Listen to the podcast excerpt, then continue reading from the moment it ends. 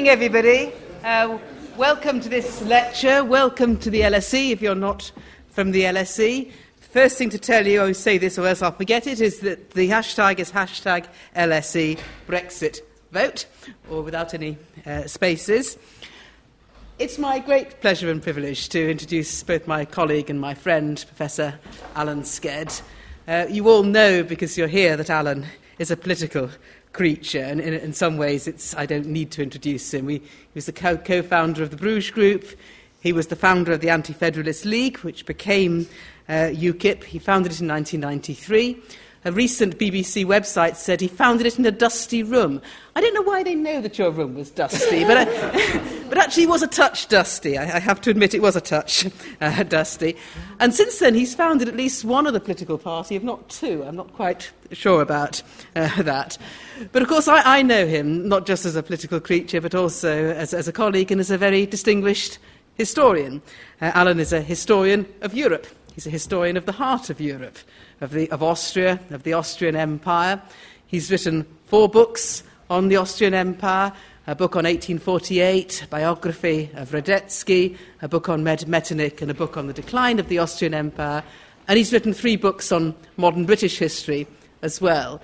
So, from the LSE perspective, Alan is speaking to you as a historian as well as a political creature. And his lecture tonight is he's going to speak for about an hour and then there'll be some time for questions. And his lecture is on the case for Brexit, why Britain should quit the EU.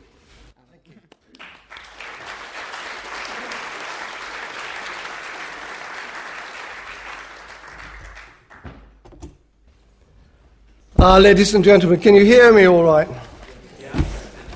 Okay, well, this will be partly politics, partly history. It's a mixture of the two. Uh, but as an international historian, perhaps it's incumbent upon me uh, to begin my lecture with an historical anecdote. Some 1200 years ago, the Emperor Charlemagne sent a trusted friend as ambassador to the king of the Greeks, that is, a Byzantine emperor. The diplomat was soon a welcome guest at the Byzantine court. But one evening, however, when he was dining at the imperial table, there was a sudden intake of breath, followed by a rising noise of protest, which caused the emperor to interrupt his meal. He turned to the ambassador and said, Look, I'm terribly sorry, old chap, but it seems that you've turned over your meat in my august and imperial presence, and I'm very sorry, but this is something which in Byzantium is punishable by death. It's, this is our custom, uh, but I can't do much about it. I fear your life is forfeit. Uh, the ambassador, however, was quite unshaken, and he replied, I quite understand, Your Majesty. I don't want to do anything to undermine the customs of Byzantium. Uh, but surely, uh, as a condemned man, I can ask for one last request. And the Byzantine emperor said, Of course, anything you ask will be granted, but I, I can't spare your life. And the ambassador said, Well, that's all right. All I ask, he said, is that anyone present who thought they saw me turn over my meat should immediately, here and now, have their eyes gouged out. At which point the emperor went round the table and said, mm, Who saw this man turn over his meat? And at the end, nobody had confessed to seeing him turn over his meat, at which point the emperor said, Look, I'm terribly sorry. It seems to have been a dreadful mistake. no one saw you turn over meat, your meat, so your life is spared. I chose this anecdote because uh, the presence of mind displayed by Charlemagne's ambassador, it seems to me, is today entirely lacking among our own diplomats and politicians. How else can one explain uh, the negotiated pas- uh, package uh, which David Cameron, for example, presented to the British, public as a diplomatic triumph? Had he gone to Byzantium, I fear he would have returned minus his head. As it was, his so called European partners, having, mon- having spent months dining and wining him, did the one day equivalent and sent him home minus any real concessions. Indeed, his so called reform package has already been forgotten and is no longer even discussed as a topic in the present referendum debate. So it's like 1975 all over again. Our poor Prime Minister cuts a rather sorry figure internationally. Absent at the peace talks with Putin at Minsk, nothing to say on the negotiations over Greece or Turkey. He even stands accused by his good friend President Obama of taking his eye off the ball and being responsible for the present mess in Libya, having eviscerated the British armed forces. He did, of course, have one diplomatic triumph, according to the London Times. According to the Times, he prevented the EU from imposing a 5% tax on sanitary products. Can you imagine Winston Churchill coming back from such negotiations? I'll try and do my Churchill impression today. Honourable and right honourable members, I have to report to the House that after days of very arduous negotiations with 27 heads of government in Europe, I have succeeded in demonstrating the international weight still carried by this country by preventing the imposition of a 5% tax on condoms. This, then, is a measure of the global influence that the EU membership bestows on us. If Margaret Thatcher, in her dealings with the EU, the Soviet Union, and the Argentines, often resembled one of these lions in Trafalgar Square, David Cameron, I'm afraid, is more like one of the pigeons, occasionally capable of puffing himself up, but for the most part content to wander around in circles, nodding his head and taking whatever crumbs of comfort he is offered by passing foreign visitors. Cameron's stock is all the lower in Europe since this referendum is deemed unnecessary. In fact, Cameron himself never intended there to be a referendum. He believed that the last election would result in another Tory Lib Dem coalition and that Nick Clegg would veto the proposal. Ah, but he won the election. But here we are. So, what is the debate all about? What is the EU all about? It is, of course, a failed political experiment in supranational government designed to create a European superstate, the United States of Europe. There's no need to take my word for it. the official publication office of the EU has for years published numerous editions of a pamphlet entitled The Origins and Growth of the European Union, which states quite straightforwardly that the economic regulations for the common market, today the single market, are, I quote, quote, a transitional stage, a transitional stage to full political union, which will signal the end of the national sovereignty of all member states. National sovereignty, it says, will not disappear overnight, but it is quite clear it will disappear. Cameron and Osborne don't try to deny this, but claim instead that they will protect us from the process. One should remember in this context that during the 1975 referendum, the British government, in its white paper of that year, promised that the UK would always have a veto over any EU policy it objected to, and that economic and monetary union would never come about. Well, we all know how that worked out. Today, Cameron has no legally binding agreement that any of his promises or the promises made to him will be kept. And George Osborne even had to abandon his target of protecting the city from future legislation by the Eurozone. Poor George. George has never yet met a single target which he set as Chancellor. In 1973, when Britain entered the EEC, our annual our annual economic growth in 1973 was a record 7.4%. Under George Osborne, it has now been reduced to less than 2%. Well, all I could say is I hope that his aim of succeeding Cameron as Prime Minister is another target that he'll miss. The Remain camp, of course, is utterly aware The Remain camp is utterly aware of the essentially political nature of the EU, although it tries to obscure this with economic scare stories. And yet, the basic argument put forward by Remain is that to trade with Europe, you have to be part of Europe. Now, just think about that for a moment.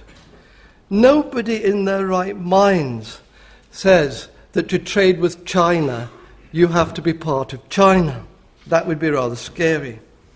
Nobody says that to trade with Japan, you have to be part of Japan. Nobody even says that to trade with the United States, you have to accept the US Constitution or that you need to negotiate an opt out from accepting the dollar as a single currency. Yet, to continue to trade with Europe, to continue to trade with Europe, the Remain camp tells us that you have to continue to accept an EU passport, EU policies, an EU par- Parliament, an EU Commission, an EU High Court of Justice, an EU diplomatic service, an EU flag, an EU anthem, and soon an EU army. Why? Because the whole point of EU membership is not trade, is not the single market, but political union, as the EU's official document I quoted pointed out. Otherwise, what's the point of all these institutions? Gordon Brown, in an otherwise in a typically bombastic article in The Guardian a few weeks ago, tried to argue that the EU was simply about international cooperation. Uh, and for all I know, there may be other simple minded folk, perhaps even here tonight, who actually believe this. But the same point has to be made about cooperation that has just been made about trade. You don't normally have to share a passport, constitution, parliament, Supreme Court, civil service, diplomatic service, flag, and anthem just to cooperate with other nations and states. Nor do you need to pay £20 billion every year just for the privilege of cooperation. Suppose we wanted to cooperate with North Korea in the interest of nuclear disarmament. Would Gordon Brown really expect to share a passport, legal system, and all these other institutions and policies with Kim Jong un in order to do so? Would he want to pay the dictator 20 billion a year for the privilege? I, I suspect not. So, being a member of the EU really has nothing to do with trade or cooperation. We trade and cooperate happily with all parts of the world without requiring any political suicide pact or even an annual fee of 20 billion pounds. But that's what we get with the EU. The creation of the United States of Europe means the end of our national sovereignty. The true price of the single market is the end of our independence.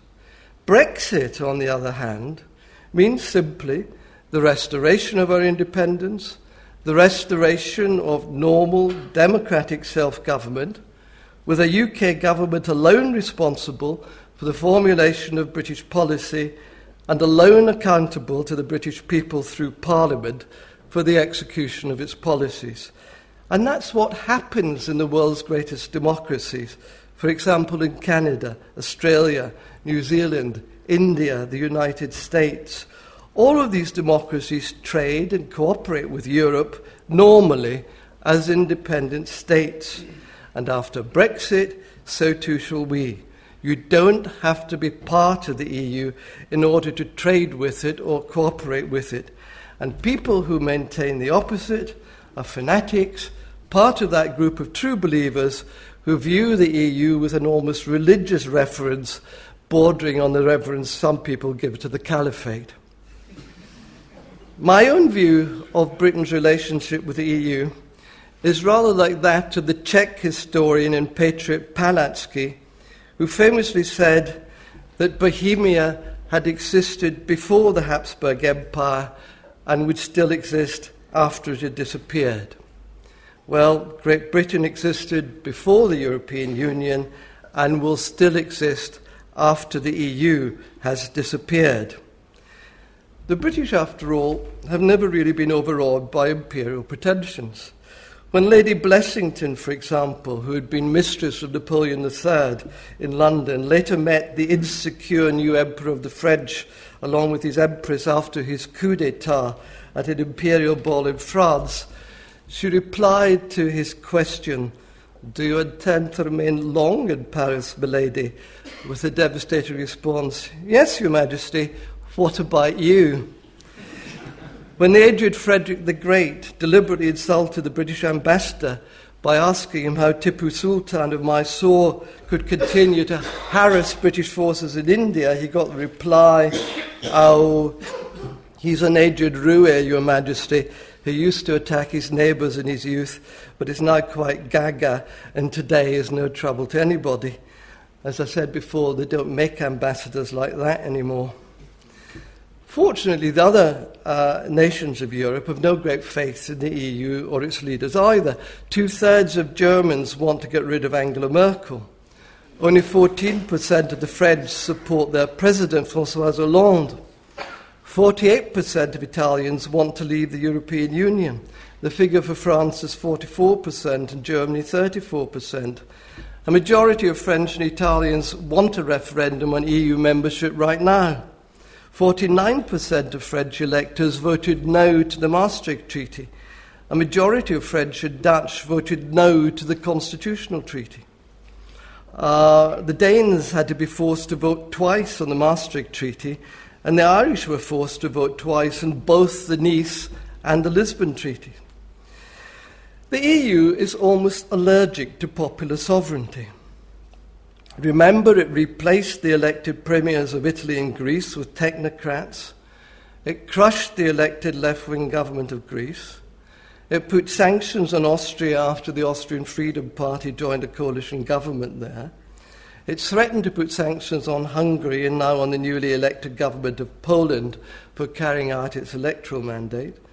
Meanwhile, it operates under a system of government largely determined by an unelected commission in cooperation with unconstitutional bodies like the Troika and the Eurogroup, not to mention the, the Council, the European Council, whose deliberations are secret, and a Parliament whose MEPs lack the power to change anything after elections.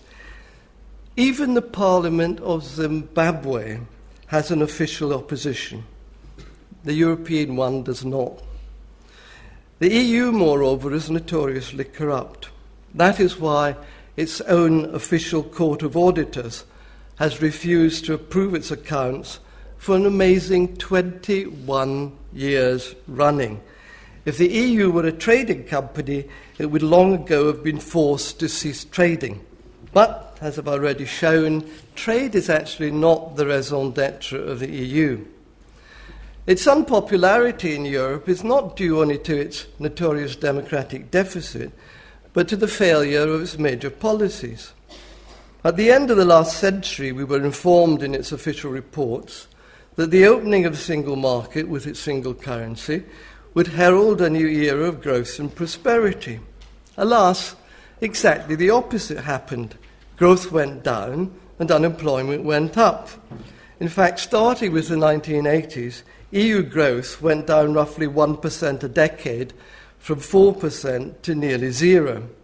The GDP level of the EU only recovered its 2008 level last month. Meanwhile, its share of world GDP has been almost free fall compared to that of the United States. Since we joined, it's fallen from 37% to 17% of world GDP, and today unemployment as a whole in the EU is still 11%, on average, while in southern Europe it ranges from 10 to 20 percent. Youth unemployment there is between 20 and 55 percent. So little wonder, therefore, that uh, as many young people as possible are immigrating to, the emigrating to the United Kingdom. Growth here has been twice as high, and unemployment uh, half that in the Eurozone. But although immigration has been a boon to this country in the past in many ways, it is now clearly out of control, and the electorate is rightly demanding that Britain should once again take command of it.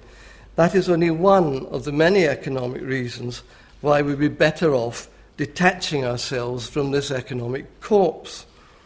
The Remain camp, however illogically, believes that we should stick with the cadaver, blindly confident there is no chance of catching its various diseases. It also, for equally illogical reasons, regularly insults European states that are outside the EU, states like Norway, Switzerland, and Iceland. Now, this is absolutely bizarre.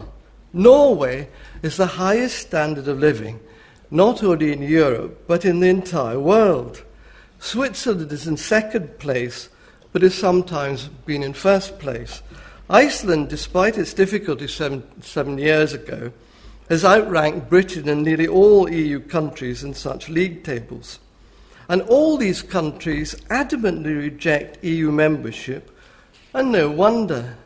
Would anybody here tonight seriously exchange the highest standard of living in the world for those of present day France, Italy, Portugal, or Greece? Who in their right minds would swap the highest standard of living in the world for the permanent economic stagnation in Italy, whose econo- economy has grown by only 0.2% a year since the introduction of the euro in 1999? where the unemployment rate in Campania is 53%, in Sicily 56%, in Calabria 63%, and where the banks are on the point of collapse. Who would swap it for the permanent uh, depression in Greece that has lost 25% of its GDP since 2008, while all the time supposedly enjoying uh, the great advantages of being a full member of the EU. But you must ask yourself why are these countries prosperous outside the EU? The answer, of course, is that they can make their own economic policies and free trade pacts. However, however, the Remain camp maintains that these countries are really all in some way dependencies of the EU, that they have to accept all EU regulations. We're told they have to do this by fax, and they also have to contribute to the EU budget. In fact, absolutely none of that is true. None of it at all. Norway and Iceland are, are, part of EFTA, the European Free Trade Association, and thereby, along with Liechtenstein and the EU itself, a part of the European Economic Area under a treaty agreed in 1994. One recent study discovered that Norway has adopted 1,369 Uh, out of 1,965 EU directives and just 1,349 out of 7,720 EU regulations, altogether, therefore, just 28% of the total acquis communautaire. Research by the Iceland Foreign Ministry and the EFTA Secretariat in Brussels, on the other hand, found that the percentage of EU laws accepted by EFTA countries as a whole is about 10%. Now, this is because EU legislation outside the single market does not apply to the EEA. Moreover, single market legislation can only be accepted by an EFTA state if it is first passed by its own parliament. In the United Kingdom, of course, such directives and regulations bypass parliamentary debate altogether and are rubber stamped by statutory in- instrument. The rejection of EU single market legislation in Norway is rare. But that is precisely because under Articles 99 and 100 of the 1994 EEA agreement, all such legislation must be considered at its very inception by both EFTA and EU member states, and the Commission is legally bound to consider the views of EFTA state experts before any legislation is drafted. Norway, for example, has regularly moulded key rules for the EU, including the Consumers' Rights Directive. So, in short, far from being dictated to by fax, EFTA states have practically a veto over draft EU single market legislation.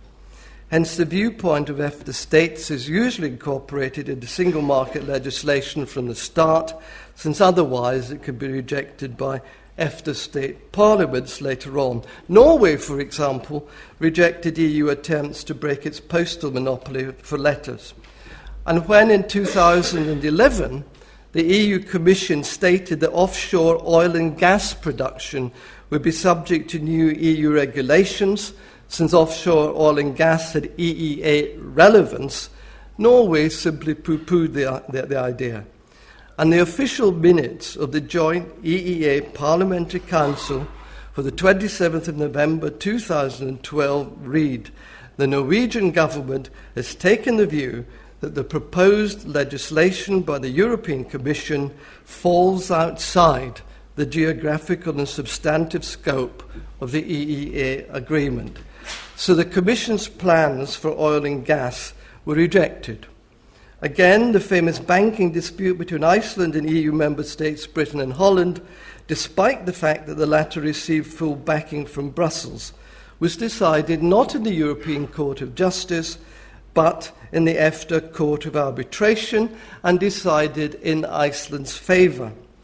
Another point to remember is that EFTA members sit individually on global bodies like the WTO, the World Forum for the Harmonization of Vehicle Regulations, the International Maritime Organization, the Codex Alimentarius for Food Standards, and the Financial Stability Board for International Banking Regulations.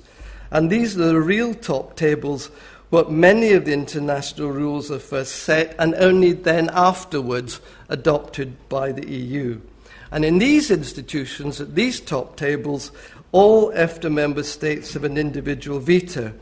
The United Kingdom, instead, is represented along with 27 other EU member states merely by one EU representative, a nice lady child psychologist, I'm told, from Sweden. Once outside the EU, however, Britain would have a seat of her own at all these top tables. Again, it is important to realise that no EFTA EEA country is forced to pay any membership contribution to the EU. Each of these countries choose which EU programmes, if any, they wish to support. Usually it's Erasmus or development aid to Southeast Europe. However, they're not legally obliged to pay for any of this. Britain, for her part, of course, cannot choose which programs to pay into. She is simply charged for everything and anything.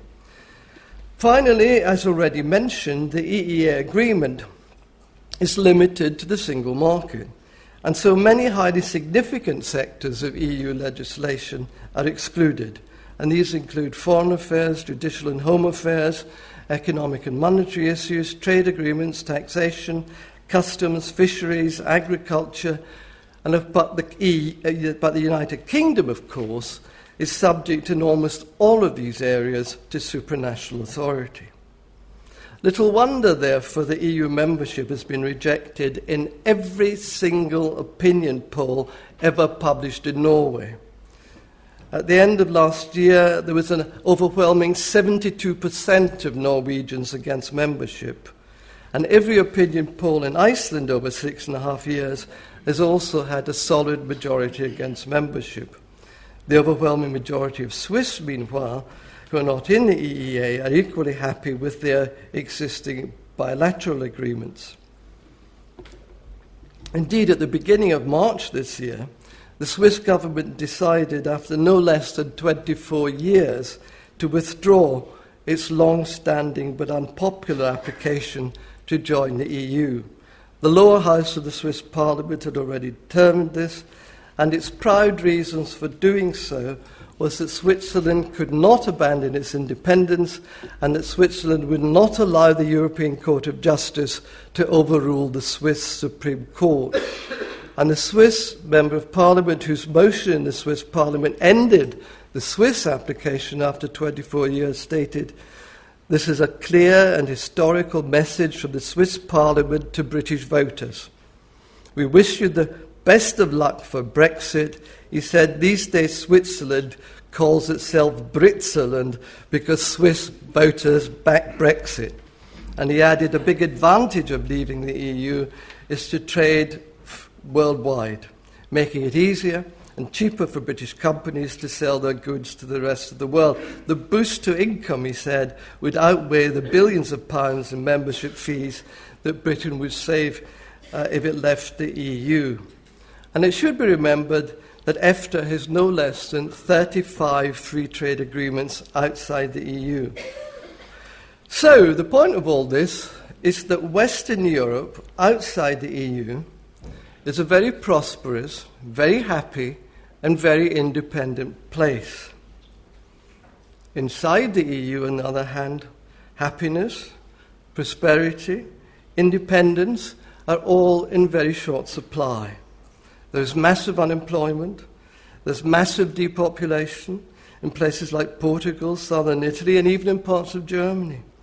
There's an unprecedented uh, migration crisis exacerbated, just like the economic one, by German dominance.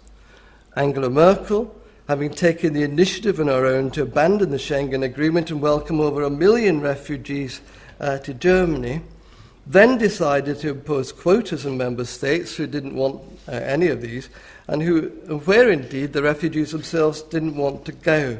And she's now threatening to fine these other states billions of euros if they don't comply. Not that Frau Merkel was actually all that compassionate despite her reputation. After all, it was quite curious. She made all of these poor people, including women, children, invalids, and old folk, walk the 1,000 miles from Greece to Germany as if Berlin had never heard of an airlift. Transport was only laid on later by states desperate to clear backlogs of stranded people. But all of this was the inevitable consequence of a self styled, post national, post modern, thoroughly incompetent wannabe superstate which believed in soft power and pacifism and naturally didn't bother to think of frontier defence or indeed any form of defence. Not that the UK inside the EU has been very different. Our incompetent Home Secretary, Theresa May, now presides over a situation in which our own border force has only three patrol boats to protect a coastline 7,700 miles long. Anyway, all over Europe today, the result is seizing political discontent, uh, not just uh, giving rise not only to just anti EU parties, but to racist parties of the far right being elected sometimes almost as a, ma- as a majority to parliaments in Greece, Austria, Cyprus, Hungary, and elsewhere. And this is a direct result of the failure of the biggest EU policies. Now, I don't want to, or I suppose I don't need to, return to the failures of the euro. It's plunged most of Europe into penury and unemployment. The famous workers' rights, so boasted of by the Labour Party, have proved quite irrelevant to the tens of billions of European unemployed. Larry Elliott, the economics editor at The Guardian and author of a new book entitled Europe Isn't Working, calls them derisory. Nor have the recent waves of strike by French workers against the so called labour reforms of the so called socialist president, Francois Hollande, proved much evidence of a workers' paradise in Europe. The euro has also failed to increase intra EU trade. It's failed to replace the dollar as a reserve currency. It's made Germany dominant in Europe. It's caused political as well as economic divisions across the Eurozone. And all this, together with the EU's security and foreign policy problems, makes the EU akin to a failed state. In terms of foreign policy, the claim most often made by EU admirers is that the EU has brought peace. This is hardly true. NATO has brought peace to Europe. The EU helped bring war to the Balkans and has muddied the situation in Ukraine. It's supposed to have strengthened democracy, but tell that to Golden Dawn, to Jobbik, to the ÖVP, to the Front National, and all the other poisonous parties that now litter Europe. Remember, uh, we're in a situation where only the other months uh, the far right came to within 1% of bringing about the election of a national president from the Nazi Lager in Austria. But let me return to the theme of peace. The UK, sorry, the EU, of course, represents not peace, but pacifism. Most EU countries spend next to nothing on defence. Even David Cameron, after his 210 defense review, had to please the Americans by fiddling the figures of our defense budget by throwing in the costs of GCHQ and various intelligence agencies to scrape the 2% mark. Our own armed forces have been cut down to 1930s levels, and our new aircraft carriers, when they arrive, will have no planes to put on them. The Dutch are in an even bigger mess. One Scottish newspaper reported in August last year under the headline Bang Out of Order uh, that Dutch soldiers had to make their own bang bang noises when they were practicing shooting because they'd run out of ammunition. More seriously, it will be recalled that the Dutch government fell from power in 2002 as a result of a damning report into the failure of armed Dutch troops to protect 8,000 Bosnian Muslim men and boys in Srebrenica from being massacred by Bosnian Serbs in 1995 in the worst single atrocity of the Bosnian War. Germany has its own problems.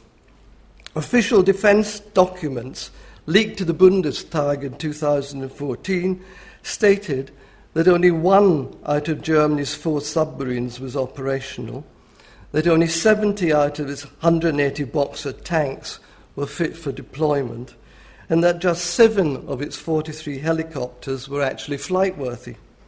Operations in Afghanistan and Africa had broken down due to helicopter malfunctions. Meanwhile, the Pew Research Center discovered that a majority of Germans would refuse to defend the Baltic states or Poland if Putin invaded.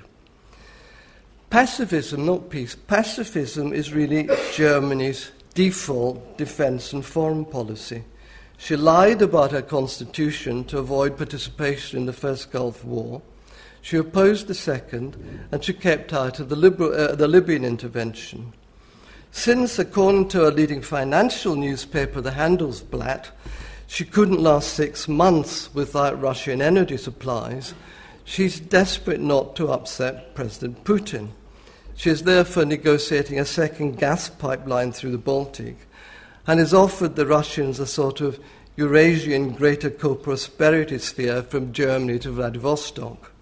Meanwhile, Frau Merkel has become equally dependent on Putin's now mortal enemy, the autocratic leader of neo fascist Turkey, to solve her migration problems. Unfortunately, he recently ordered the shooting down of a Russian warplane, causing tensions in the Black Sea region, while he's been accused of double dealing the West with IS. His country shares a porous border with the Islamic Caliphate and has a flourishing industry in black market passports. Yet part of the deal made with him by the German Chancellor, and now fully backed, of course, by uh, David Cameron, uh, is to allow 80 million Turks visa free entry uh, into the EU and accelerated uh, entry into full EU membership for Turkey. A policy again enthusiastically endorsed by the British government, despite what I think is the obvious fact that Turkey is no more a European state than South Africa or Indonesia, and despite the fact, too, that President Erdogan, who has defined academics and journalists as criminals and terrorists, who stripped opposition MPs of the parliamentary immunity, who started a civil war in his own country for electoral reasons, and who has stated that the rule of law and democracy are not Turkish values, that this man is clearly a fascist. German defence and foreign policy is therefore a disaster, and Germany, unfortunately, dominates the European Union. EU migration policy already encourages terrorism, but the new deal with Turkey, uh, if it survives, will encourage it massively further. The Americans, meanwhile, do what they can to protect Europe. They pay over 75% of NATO's budget in Europe. But if war were to break out in the Baltic or the Ukraine, there seems very little that even they could do to protect, uh, to stop Putin, in view of what is really a power vacuum constituted by the European Union. So, membership of the EU hardly enhances our world influence. Economically and strategically, in fact, it is a disaster area. Predictably, however, the only reaction of Europe's leaders to these failures is to demand more of the same. President Hollande told British MEPs last year that the choice was either more Europe or to leave the EU. Last year, too, the, the European Union's five presidents, it has five after all, drew up a report calling for the fiscal and banking union of Europe, a European treasury, and the mutualisation of debt. Immediately after the, ref- the referendum was held on the 23rd of June, we now know that the Commission is primed to demand a large increase in the EU budget and to, sit, uh, and to submit uh, proposals for a European army in competition with NATO. And these defence measures are being deliberately kept secret from the British electorate. Indeed, the security surrounding the new EU army proposal resembles something like Fort Knox. But the really astonishing thing about the Europhiles' belief that every crisis of centralisation can only be solved by more centralisation is that they actually, despite all the evidence, insist on this. Mr. Juncker is like the officer on the Titanic who, when the iceberg was reported to him, simply ordered full steam ahead. The real problem, of course, is that the, the whole concept of a united Europe is unnatural and historically misconceived. Europe is a state system, not a state. It overtook the rest of the world after the first millennium precisely on account of its disunity. Whereas the Ottoman, Mughal, and Chinese empires became centralized and bureaucratized under religious orthodoxies, Europe was never united. There was always a balance of power. Christendom became divided between Orthodox, Catholic, and Protestant states. Even during the Middle Ages, Europe was a state system. And within this system of competing states, there was competition in and cross pollination of political and economic ideas, technologies, and technical advances across the continent. Global historians refer to this process as the European miracle, and examples of it in practice abound. Persecuted Jews in the Middle Ages and Huguenots after 1685 could emigrate from one state to find freedom in another. Academies were founded during the Enlightenment to copy and spread new ideas. Bismarck's welfare reforms in Germany were copied everywhere. It's true that state rivalry occasionally caused war, but democratic nation states were never the cause of war in Europe, resistance to their emergence by supranational empires was. Britain had a particular role in this European miracle. Not only was she a source of new ideas and technology, and a prime example of constitutional monarchy and parliamentary government, but as a sovereign state, she had to use her independence regularly to deliver Europe from Habsburg, French, Napoleonic, German, and Nazi imperialism. European democracy, as a result, owes its emergence and survival in very large measure to British sovereignty. In the struggle, for example, to remove the yoke of French revolutionary and Napoleonic imperialism, a struggle that lasted a quarter of a century, it was the stubbornness of British opposition that led to French defeat. The whole of Europe, meanwhile, had been conquered and reorganized by the Emperor of the French. No other power opposed him so persistently or did so with such success on land and sea as did Great Britain. And this was the great benefit of Britain and Europe. As the younger Pitt said famously, England has saved herself by her exertions and will, I trust, save Europe by her example. And she did. Her naval victories, plus the Peninsular Campaign, did much in themselves to defeat Napoleon. Moreover, without British subsidies, the great powers could never have afforded to arm the troops of the Fourth Coalition who fought the wars of liberation in Germany and France in 1813 to 14. In short, without British help, Europe would have remained a continental enlightened despotism. In fact, the system of government which today is still favoured by the European Commission. In the struggle against Nazi Germany, Britain was once again called upon to face a united Europe. And had we come to terms with Hitler in 1940, the fate of European democracy would have been sealed forever. Uh, if Britain had succumbed, America had no plans to intervene to save us. We would have been unable to provide a base for the aerial bombardment of Germany, for Arctic convoys, or for a second front all of which helped deflect Nazi power from Soviet Russia. Who knows under these circumstances whether Stalin could have defeated Hitler? And after America's victory over Japan, who knows whether she would have intervened in the war in Europe at all, or if she did, on whose side?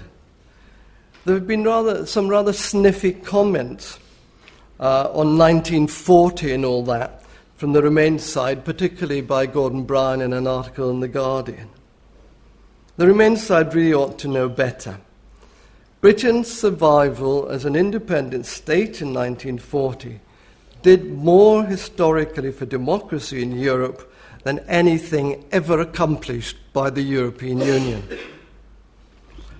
Since 1945, the European miracle has continued to a certain extent. European growth has been driven not by EU policy, but by the supply side reforms of leaders such as Ludwig Erhard in West Germany, Jacques Rueff in France, Margaret Thatcher in Britain, and Gerhard Schröder in Germany, reforms which were copied in many other countries. Most EU policies from the CAP and the CFP through the snake, the ERM, right up to the euro have been detrimental to the European economy, and bad policy enforced across the continent by a centralized bureaucracy continues to be a policy for disaster. Now, one, uh, one uh, definition of insanity is that you keep doing the same thing, but you expect a different outcome, however bad. This is what the European Union has done with regard to economic and monetary policy. The snake, the big attempt to achieve it between 1966 to 1975, saw the growth rate of Europe as a EU as a whole fall from 6.9% to minus 1.2%. So it was repeated in the experiment of the ERM between 70, 1979 and 1993. The growth rate then fell from 4.7% to minus 1. So then they brought in the Europe after the two spectacular failures. It was brought in uh, in 2001, and growth fell from 2% to 0%. It doesn't matter how awful the results and how blindingly obvious a failure these policies are. The insane leaders of the European Union just carry on regardless. But if they go on like this, the new European superstate or empire will simply uh, come to an end all the sooner. And, but if we don't get out, will take us down with it. What a contrast with the situation in the EU with that of Great Britain, tried and tested through centuries of independence, when as a completely independent state, Britain could pass laws to establish a unique banking system, control her monarchs, encourage an industrial revolution, establish free trade, expand democracy, set up a welfare state, including the NHS, without ever having to ask the permission of a single foreign bureaucrat. So, how do we get in to our present situation? How do we get out of it? Students and journalists often seem to believe that we were forced to apply for membership of the EEC from 1961 onwards out of either geopolitical necessity or economic desperation. But this makes no sense. Ditching our victorious Commonwealth allies to join a combination of Belgium, Luxembourg, the Netherlands, Italy, a NATO occupied West Germany, a France that had just lost two vicious colonial wars in Vietnam and Algeria, and had just been saved from civil war by a constitutional coup d'etat by de Gaulle, made no sense at all geopolitically. These states were simply a bunch of losers who carried no weight at all internationally. De Gaulle himself, a supreme realist, simply could think of no rational reason why Britain should apply to join the EU, EEC. And in his famous press conference, when he vetoed our application, he said, But you are a democracy. You have democratic institutions.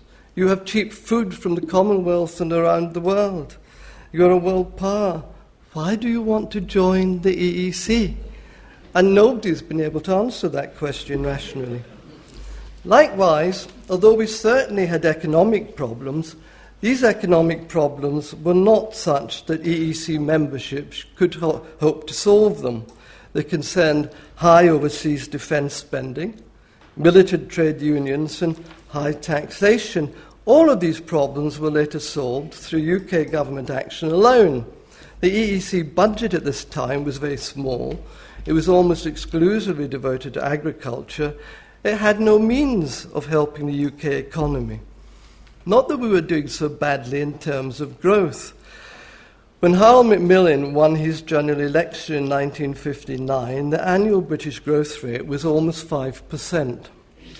The following year, as he planned his EEC application, it was almost 6%. In 1973, when we joined the EEC, the British national growth was a record 7.4%. And all these figures are from the Office of National Statistics.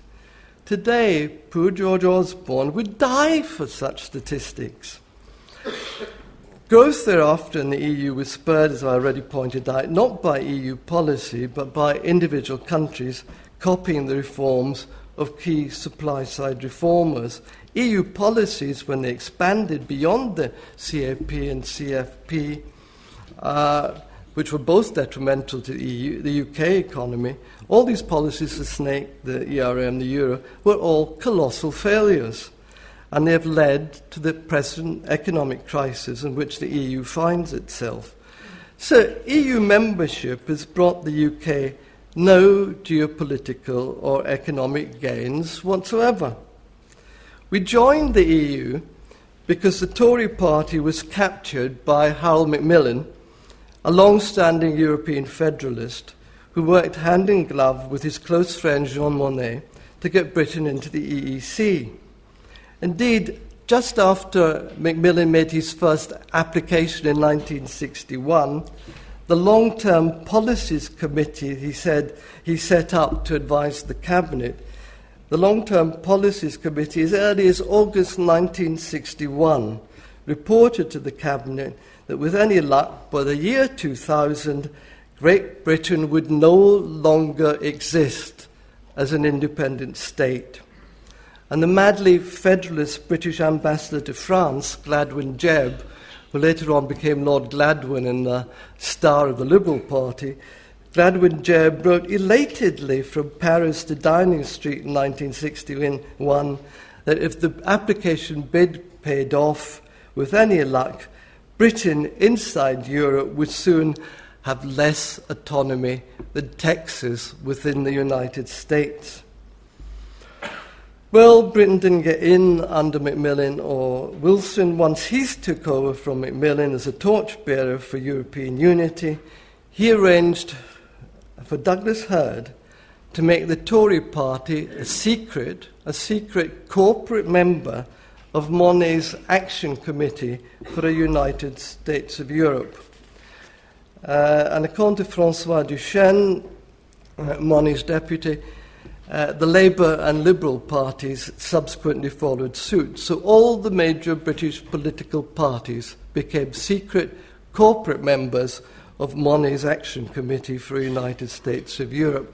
They all believed, as Michael Heseltine later put it in an interview with The Spectator, that one day the name Britain would be no more significant historically than the name Mercia. So now you know how we got ensnared in this scheme to create a European federal state aimed at ending our independence. You also know that the experiment has failed and that today the EU is more or less a sinking ship. The question is simply how best to jump ship. We could do this either by joining EFTA and the EEA, or we could negotiate a separate, different free trade deal by ourselves, Or we could unilaterally abolish EU tariffs with the rest of the world and trade with the EU and everybody else on WTO terms. Any of these strategies could work, given the strength of the British economy and of the City of London. In response, the Remain camp make no positive case for the EU at all. It can't hold out a wonderful future in the EU, since we already know that all that's on offer is a higher budget contribution, a more centralised economy, and plans for an EU army. And who in Britain wants any of that? So Remain instead seeks to scare the voters with a big lie technique that Joseph Goebbels himself would be proud of.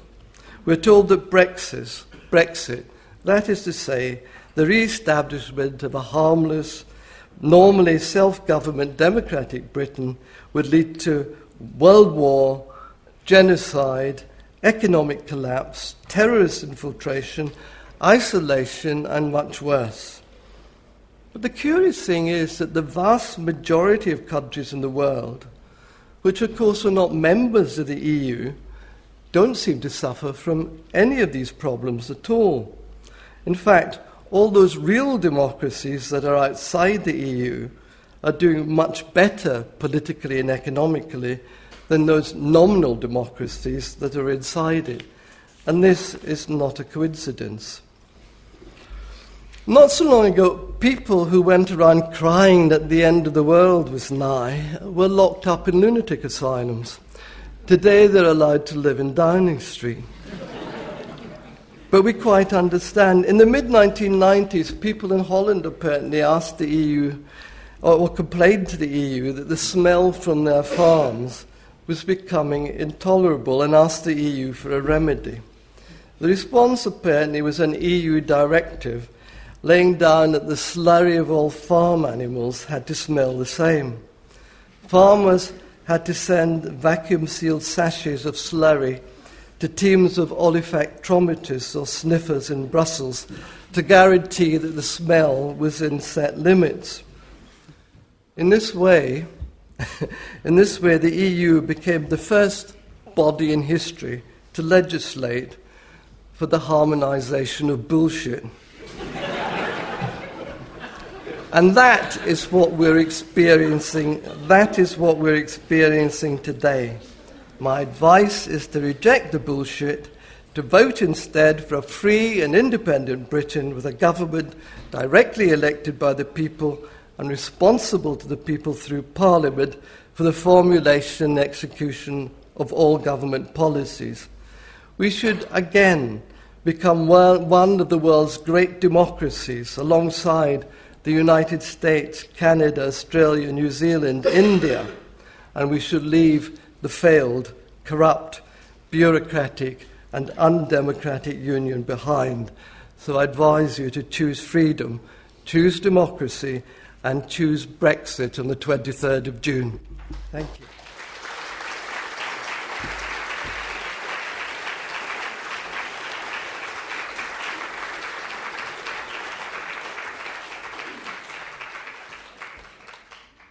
Well, thank you, uh, Alan, for a typically challenging uh, presentation, but also one based on enormous breadth of, of, of knowledge and of, of detail. And I think we do have to thank you for raising the level of the debate, which has been absolutely abysmal on both sides over the last few weeks. We have about half an hour, if.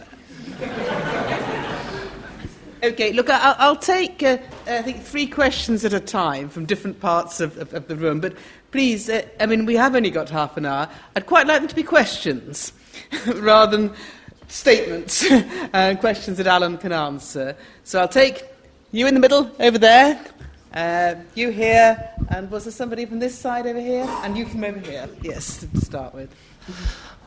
Thank you, Alan. Two points. Can you please nail the money? If we leave the Single European Act, is this going to imperil British business? And yeah. Can you speak up a bit? No, I, have got the. the uh, would, it, would it imperil British business? What's the, the cost of, of, exit? We'll take three questions. So. And a brief quantification of the Euro laws in Britain. Uh, what, what proportion of them are Euro laws now? I didn't get that one, did you? What was, sorry, what was that second question? What centre of legislation is, is, is EU inspired? And, and then there was one. Thank you, Alan. Wonderfully erudite, but hopelessly contradictory. Could you please clarify your view on two contradictions in what you're saying? The first is you called it a sinking ship. But in your talk, you obviously characterize it not as a sinking ship, but as a dividing ship. The Eurozone countries on the one side and the non Eurozone countries on the other side. The Schengen countries on the one side and the non Schengen countries on the other side. And we're not in the Eurozone, we're not in Schengen. So all the, all the blame you pile on the Eurozone, it doesn't really apply to us. That seems to me to be hopelessly contradictory and not, therefore, an argument for Brexit. It's an argument for reforming the EU on the basis that we're already in the best bit of it. Could, could, I, could, I, could I quickly point to, to one, one, a one contradiction also in your speech, a marvellously erudite lecture and the best case for, for, not for Brexit really, but for reform that I've heard. But it, there's a hopeless contradiction in it, Alan, and that is this. On the one hand, you opened your lecture by saying this is a political project to create a European political superstate. Okay? And then 10 minutes later, you listed a whole series of statistics 49% of the French didn't want the Maastricht Treaty at all. Two, uh, thirds, a majority of all French and all Dutch rejected the constitutional treaty whenever that was, 2007. Okay? Well, if there are huge national majorities rejecting that, surely we're not going towards a political superstate. It's not. That, that, that is a false statement on your part. Slight change of pace with this question. Um, can I invite you to speculate as to what might happen if um, Brexit loses, perhaps by a narrow margin, God help us, but let's just say for the sake of argument it does. Is the genie going to be put back in the bottle? Or do you think uh, there is a chance, uh, if the EU goes in the direction you think it will go in, as many people do, that we will have another chance of another, another referendum soon? And how could that happen? Sorry, yes. Um, I, I, hope I remember all the questions. The first gentleman uh, wanted to know how we uh, repealed all the euro legislation. Was that the question? The cost, it was the cost as well. The cost of it. The cost of British, um, cost of British business. I don't think there'll be a cost. I think there'll be a benefit. After all, at present, only 6% of British companies actually export to the EU. 6%. Uh, that means that 94% of British companies don't. Uh, and these 94% uh, of companies that don't, nonetheless, uh, are subject to EU legislation.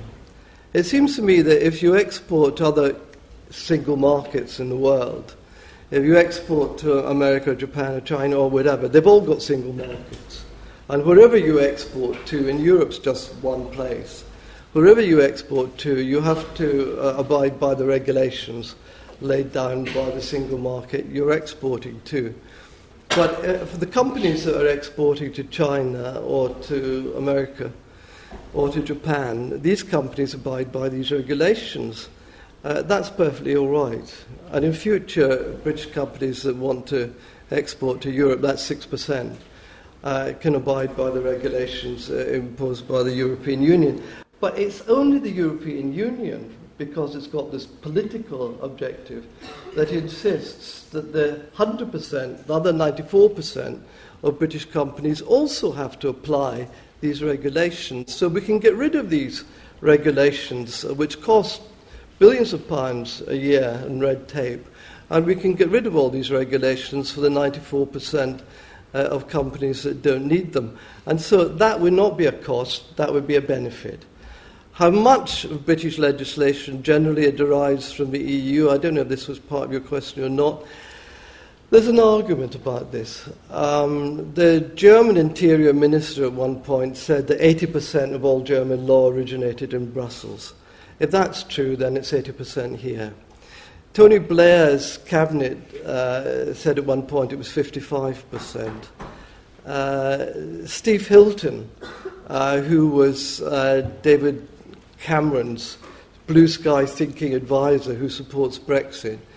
Uh, Hilton said in a seminar at Stanford University that when he was working in number 10 Downing Street, Blair's chief assistant, uh, not Blair, Cameron's chief assistant, um, that 40%, 40% of all government time was spent on EU legislation, that 30% was spent on British legislation, and 30% was spent on things that just happened, you know, un- unforeseen events. So it meant that most, uh, um, a plurality of time in the British, in, in, number 10, was spent on the EU and its legislation. All this would, would stop. Uh, it would become a minor thing. It would only be something that would apply to the 6% of British companies that exported to Europe, and the vast majority of British companies would be freed uh, from all this red tape. So I, I, don't think there are any costs, I think there are huge benefits. The second question was oh, yes, Paul saw these contradictions. Um, well, I, have a great admiration for Paul Maddrell, and his intellect, of course, but I, I think he's muddled at this time. Um, what I would say is that you've got things wrong. Uh, you can't reform the EU. The EU is unreformable. David Cameron went in, his Bloomberg speech was full of a great panoply of reforms, none of which were actually acceded to. Uh, the European Union told Cameron that you know, they were giving him next to nothing. They were faced with a major state in the Union seceding, and they weren't prepared to treat reform seriously. So, under these circumstances, if you go and say, look, I'm really, Britain is threatening to leave, you really have to reform, and they say, oh, bugger off, we're not interested, uh, the chances are you can't get serious reform. You mentioned there was a contradiction between all these votes in democratic referendum, referendums, uh, seemingly uh, contradicting my view of the undemocratic nature, I suppose, of the EU. But, but Paul, look, when Denmark rejected the Maastricht Treaty, under the Treaty of Rome 1956, the foundation treaty, it lays down that uh, subsequent treaties are amendments to the Treaty of Rome. And that if they're not passed unanimously, then these treaties fail. Denmark said no. What happened? Chancellor Kohl said you are just a little people. You cannot dam the Rhine. You must vote again. Uh, when uh, the Irish voted against both the Nice and the Lisbon Treaty, they were told, mm-hmm, sorry, mate, you have to vote again. Uh, when France uh, voted, uh, and the Dutch, this is the key thing, when the constitutional treaty uh, in 2005 was voted on by France and Holland, and both countries rejected it. What happened? Chancellor Merkel wrote a letter which was leaked to the international press to all her fellow heads of government, which said, look, all we have to do is tweak the, the, the, the language of the, the treaty by about 2%, keep all the legal obligations and then we'll force it through the parliament. So the French, the, the population voted no, and then the French political elite rammed the same treaty, called now the Lisbon Treaty, not the Constitutional Treaty, rammed it through the French Parliament, the Dutch Parliament, and all the other parliaments of Europe. The Irish said no, but they had to vote again twice. So the whole thing uh, was an exercise in saying we really don't care what the population of Europe thinks. We, the elite that runs the EU, are going to go ahead and create a United States of Europe, a, a super state. And so, by the Lisbon Treaty, which was the same apart from 2%, which was the same as the constitutional treaty, the EU became a single legal entity. Uh, the Council of Ministers, which after, beforehand was a kind of independent body of heads of government became part of the system from now on, subject to the European Court of Justice. And the, the, the, the treaty, the, the, Lisbon Treaty became, in effect, a constitution for the United States of Europe. So all these democratic votes mean nothing, they're just ignored. If you vote once and you get it wrong, hard luck, you vote again until you get it right. If you vote, if you feel that you can't do that to the French, hard luck, we'll change it into a different treaty, which is 99% the same, and it will be rammed through Parliament by the government whips rather than by caring what the people think. So you're wrong. I'm right. The people, the people get ignored, the, the elites win, and Europe is undemocratic and unreformable, which is why we must get out. Cameron discovered, he boasted that he would reform Europe. He still thinks he reformed Europe. The man's delusional. Uh, he thinks he's reformed Europe. He hasn't, nothing's changed. Uh, and, and, instead of being able to point to real reforms, they're not talking about his package, they're, they're merely talking about World War III, uh, you know, international um, poxes and God knows what else. I mean, the, the end of the world. I'm, I'm expecting either the, that Brexit will lead to the death of the firstborn or the invasion of the Martians. That's about all he's got left to say. So I think you're wrong. Uh, if they just lose, just if we lose, well, we don't. If we do, then of course the, the Tories did pass a referendum act, which means that if any more power goes from Britain to Brussels, there has to be a referendum by law. So if there is, is any more drift to Brussels, there'll be another referendum. Okay, one question, the lady in blue, just a, and, and then the lady over here. You had a question, and then uh, All right, we'll have a lady, the lady here in the front as well. okay, well, I've had the privilege at, here at LSE to teach the exceedingly boring subject of EU law, and I have. Uh, finally burst out into print with my Suicide of Europe book because it's I couldn't take it. book. I, I recommend it. Yeah, thank you. Uh, but I would like to ask a question since you don't want statements, otherwise, my heart is full of that too. Uh, could you explain why they have this obsession with secrecy and convoluted statement? The gentleman over there who thinks he can reform Europe, like Dave also thinks in his illusory uh, uh, dreams. Uh, if you want to reform something, at least you've got to have the exact text. I have just submitted, uh, requested the Foreign Office here asked under the Freedom of Information Act for an exact official copy of the Lisbon Treaty. And I got a reply saying, Madam, I'm sorry to tell you, but we haven't got one. now, uh, they said uh, Italy uh, is a depository of this treaty, and please go to Rome, where you know nothing works, and, and look for the Lisbon Treaty. Now, I mean, that to me is scandalous, isn't it? Yes. Okay. Over, here. Hi. Um, my question is quite quick. Um, it relates to what we were saying before. If you think that they disregard anything that the people think, and the only thing that counts is the elite and the politicians and the governments, what makes you think that the results of this re- referendum will count?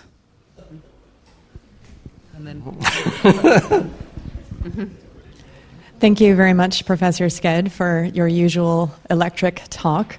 I have a question for you to appeal to your sense as both a Briton and a Scot.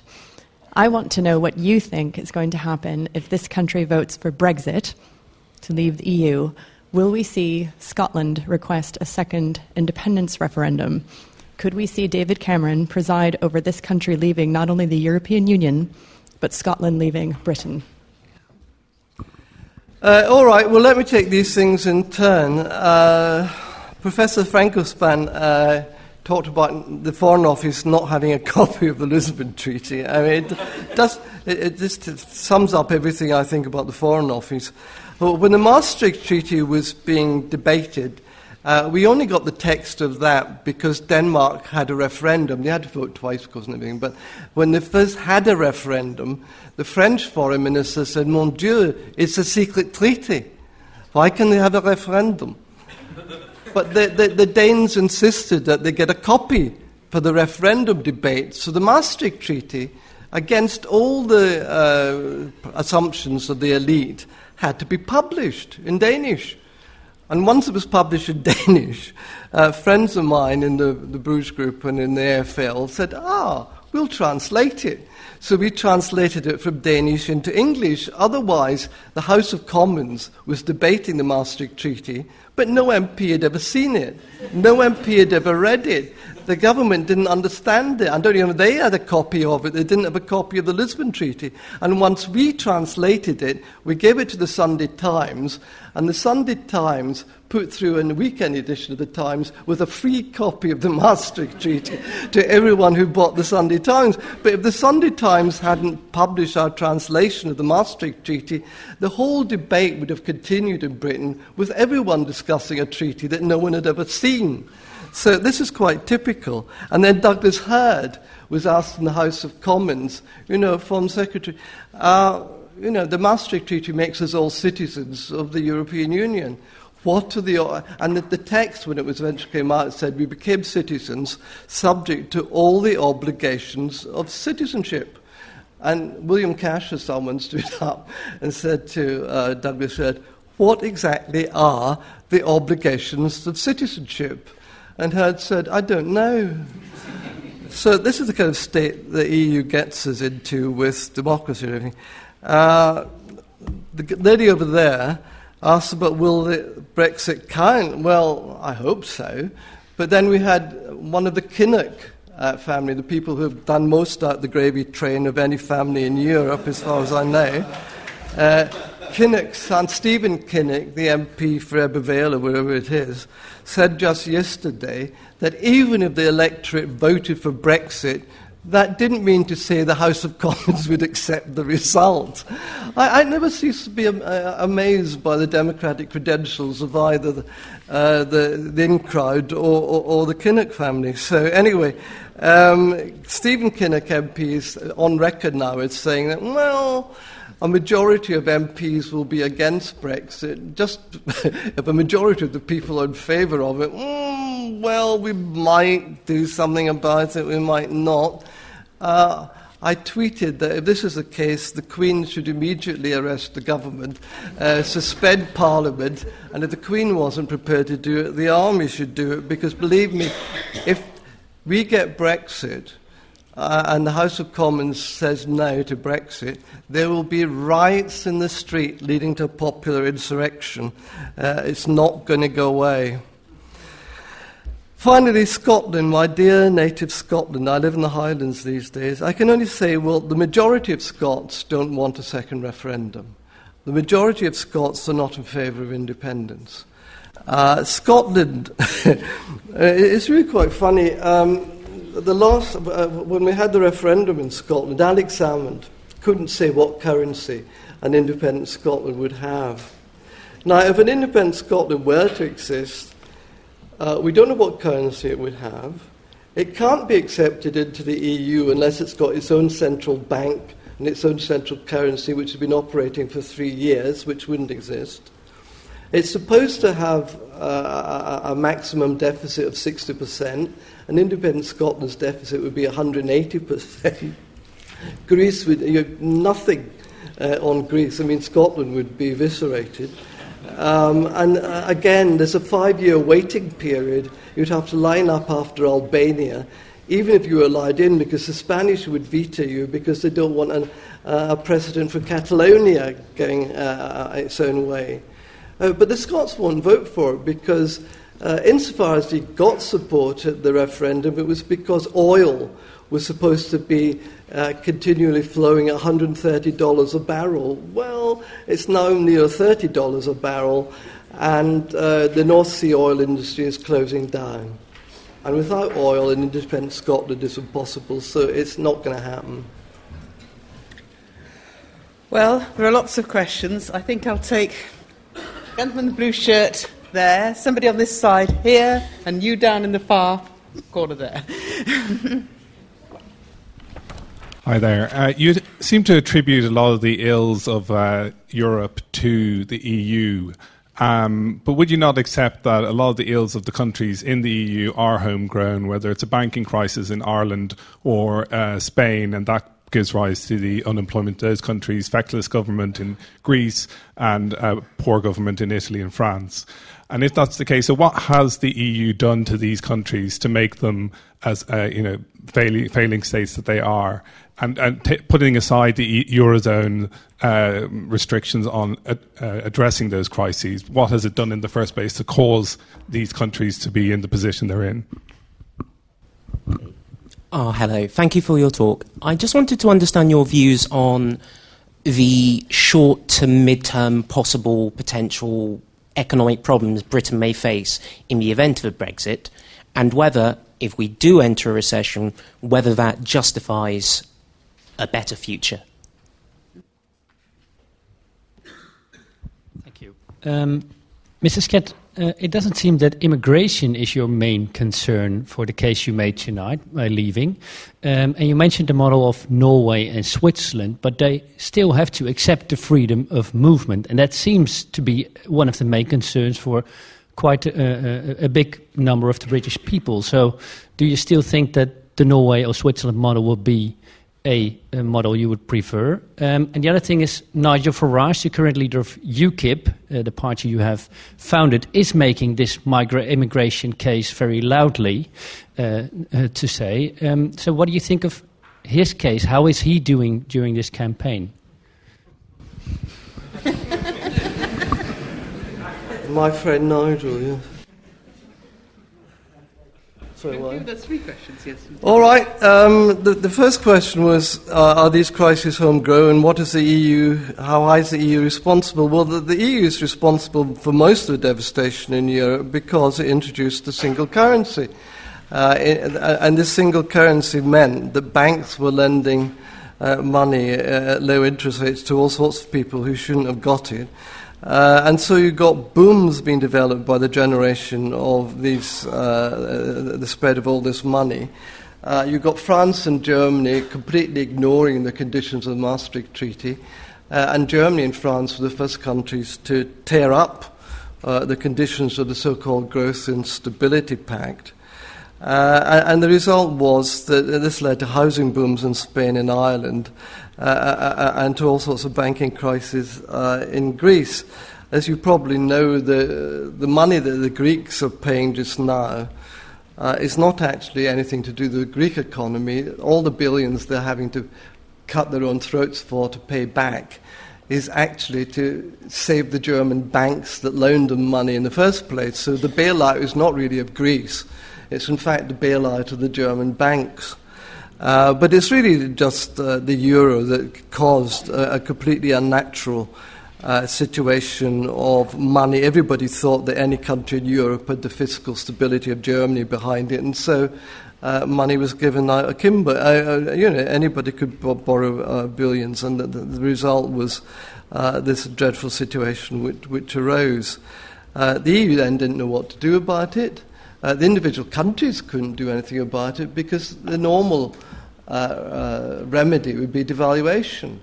But once you're in the euro uh, and you've given up your own currency, you can't devalue.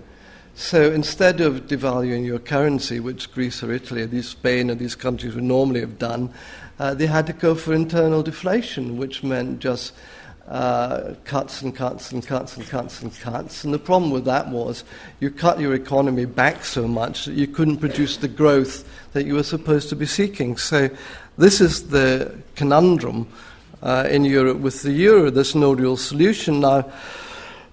to try and move a solution, they've broken all their own rules. Uh, you weren't supposed to be allowed to have bailouts under the Maastricht Treaty. Well, they broke that rule and they had a bailout. You weren't supposed to be able to have quantitative easing uh, by the European Central Bank. They broke that rule and you have quantitative easing. But it hasn't solved the crisis.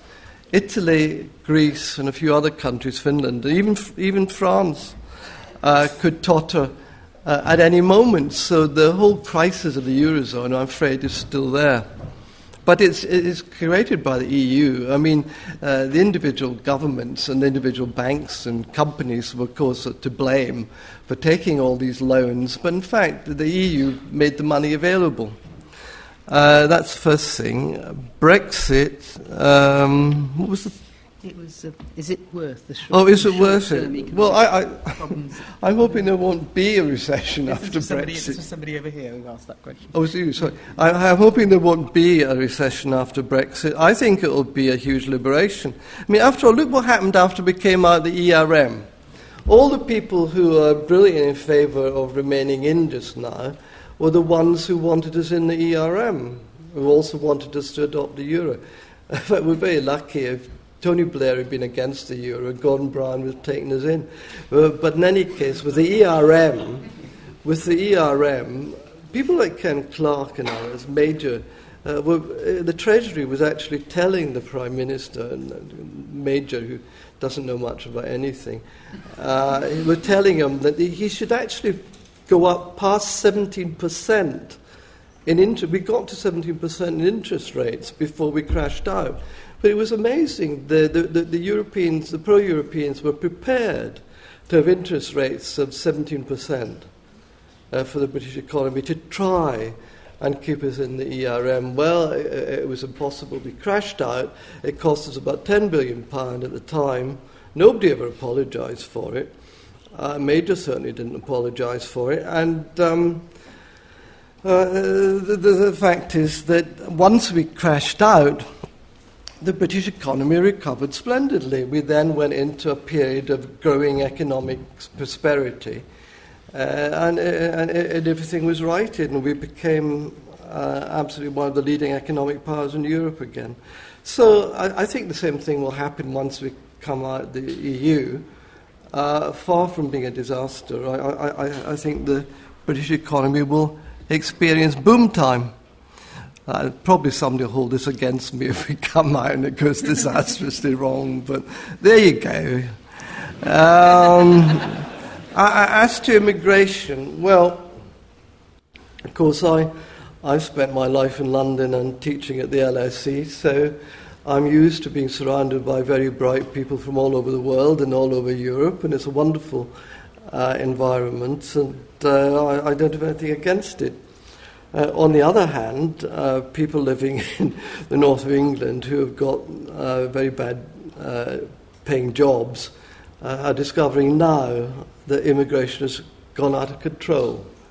I, I don't know what the ideal figure for immigration is whether the market should set it. I, I, think arbitrary figures are probably impossible, but it, it's certainly clear with a, a, third of a million people coming in every year, the population of a town the size of Oxford coming into this country every year, and uh, the prognostication that the British population will reach 75, 80 million by 2030, 2050, that, uh, you know, we can't cope.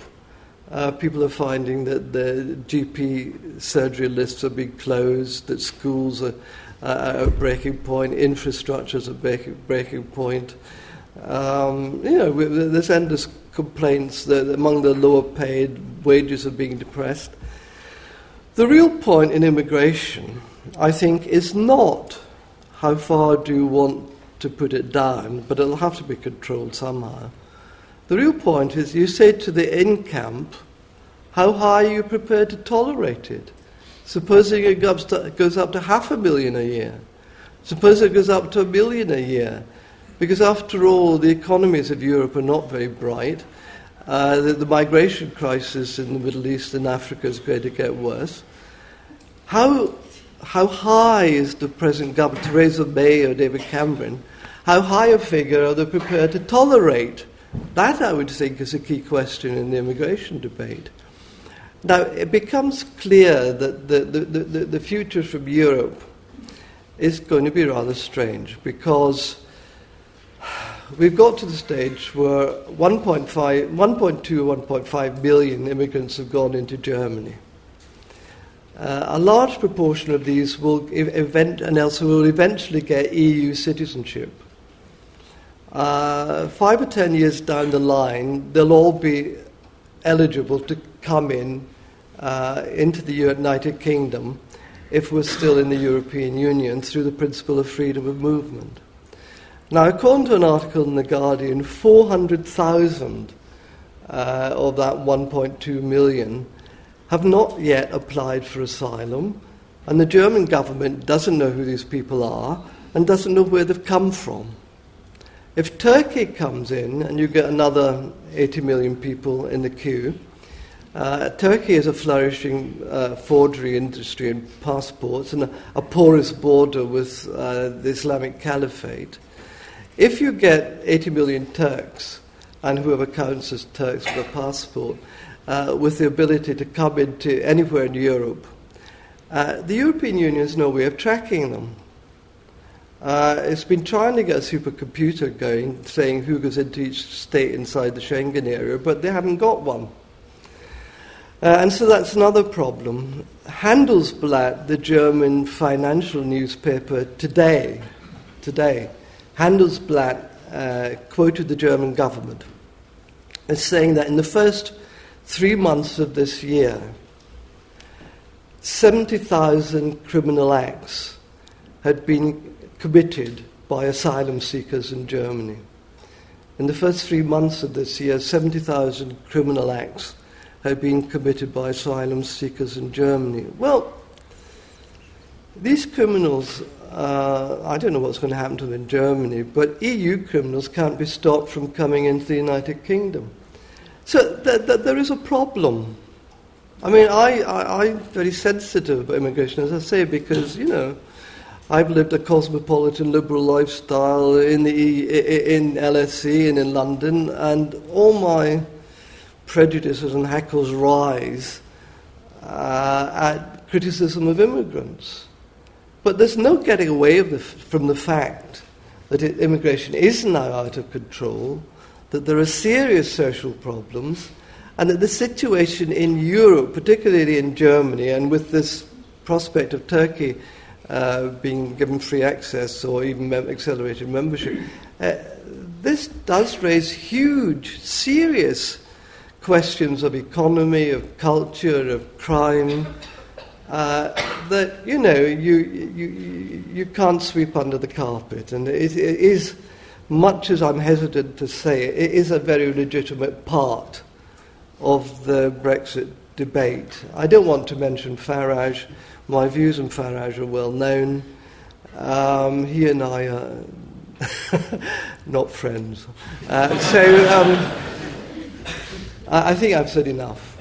Well, look, I, I, know that lots of people want to ask more questions, but uh, we have been asked to, to leave the, the, uh, the lecture theatre by 8 o'clock, so I'm afraid I, I can't take any more questions. But it's a reflection of how stimulating Alan's lecture was that so many people want to ask questions.